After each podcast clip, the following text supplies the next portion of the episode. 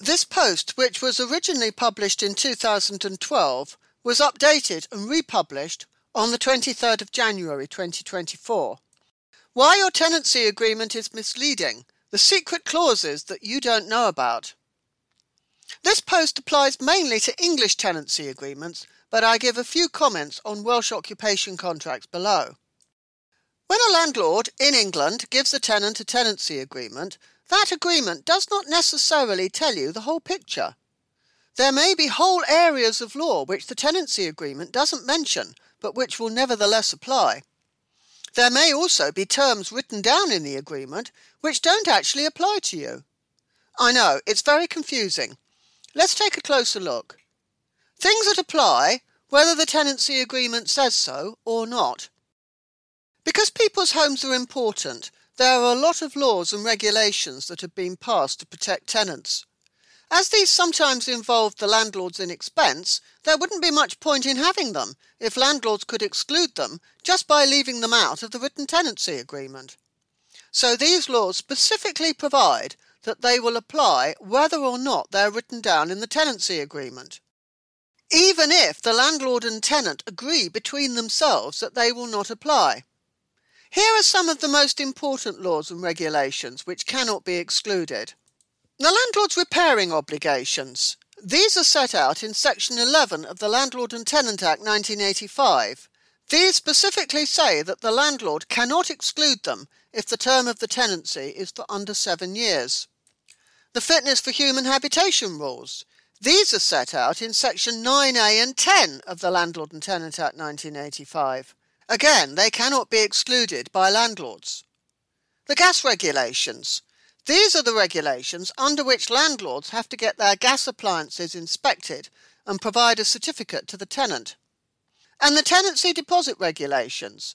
These were amended in April 2012 and 2015, and the rules have been discussed elsewhere on this site. There are also some common law rules which apply. These are not set out in any act, but they are part of the legal rules which have developed over the centuries. Here are two. The covenant of quiet enjoyment.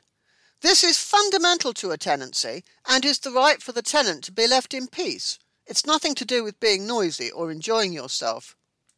And notices to quit. There are various rules relating to notices to end tenancies which are part of the common law. Some of these have been specifically excluded.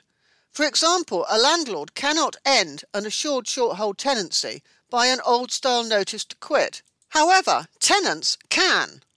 Indeed, if they want to end a periodic tenancy, they will, unless the tenancy agreement provides otherwise in a fair way, have the right to do this, which means serving a notice on the landlord that complies with the old common law rules. Basically, that it must be for a complete period and end at the end of the next complete period after service.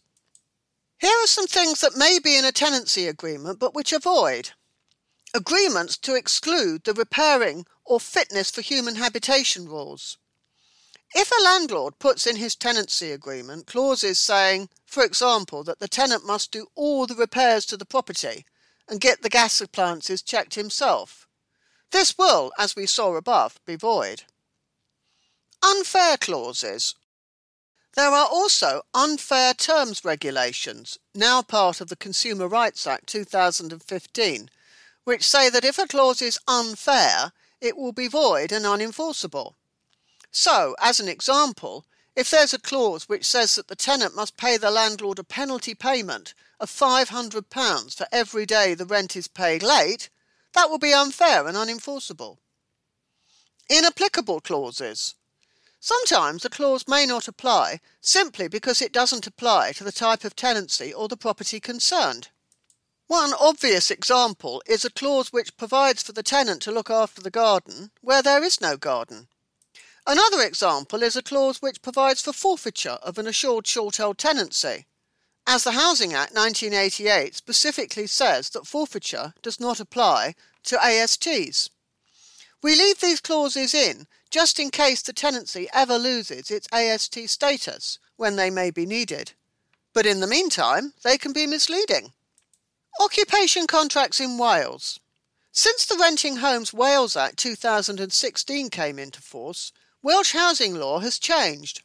Now, all Welsh occupation contracts, the new term for all tenancies and licences that fall within the Act's provisions, have been subject to mandatory prescribed clauses. These are all set out in the Welsh model contracts.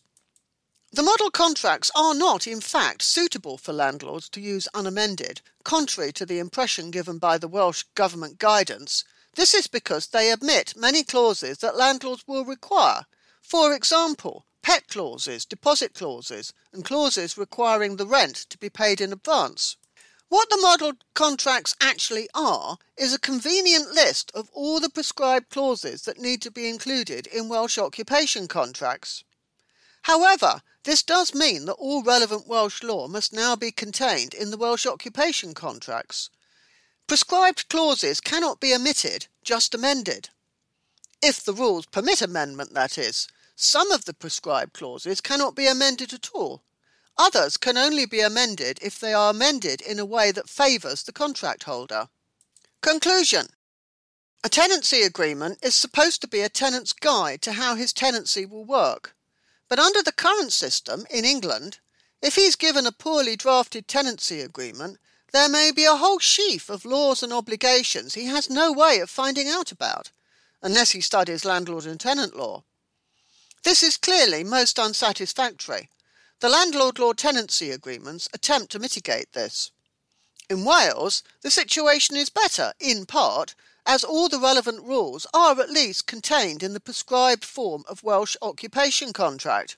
So, on the face of it, the Welsh occupation contracts are no longer misleading in the way that many English tenancy agreements are. However, they are so long and, mainly due to the extensive cross referencing, so hard to read that many think they might as well be. The landlord law versions do what they can, insofar as we have been able. It's unlikely that the Welsh legislation will be amended for some time to come, as it will take a while for the existing new rules to bed down.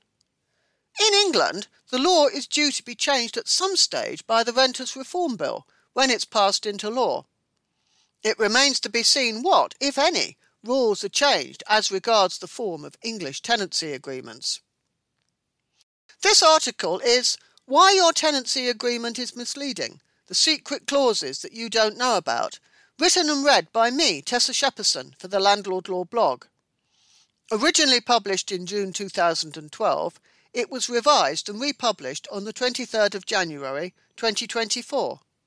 Thank you for listening.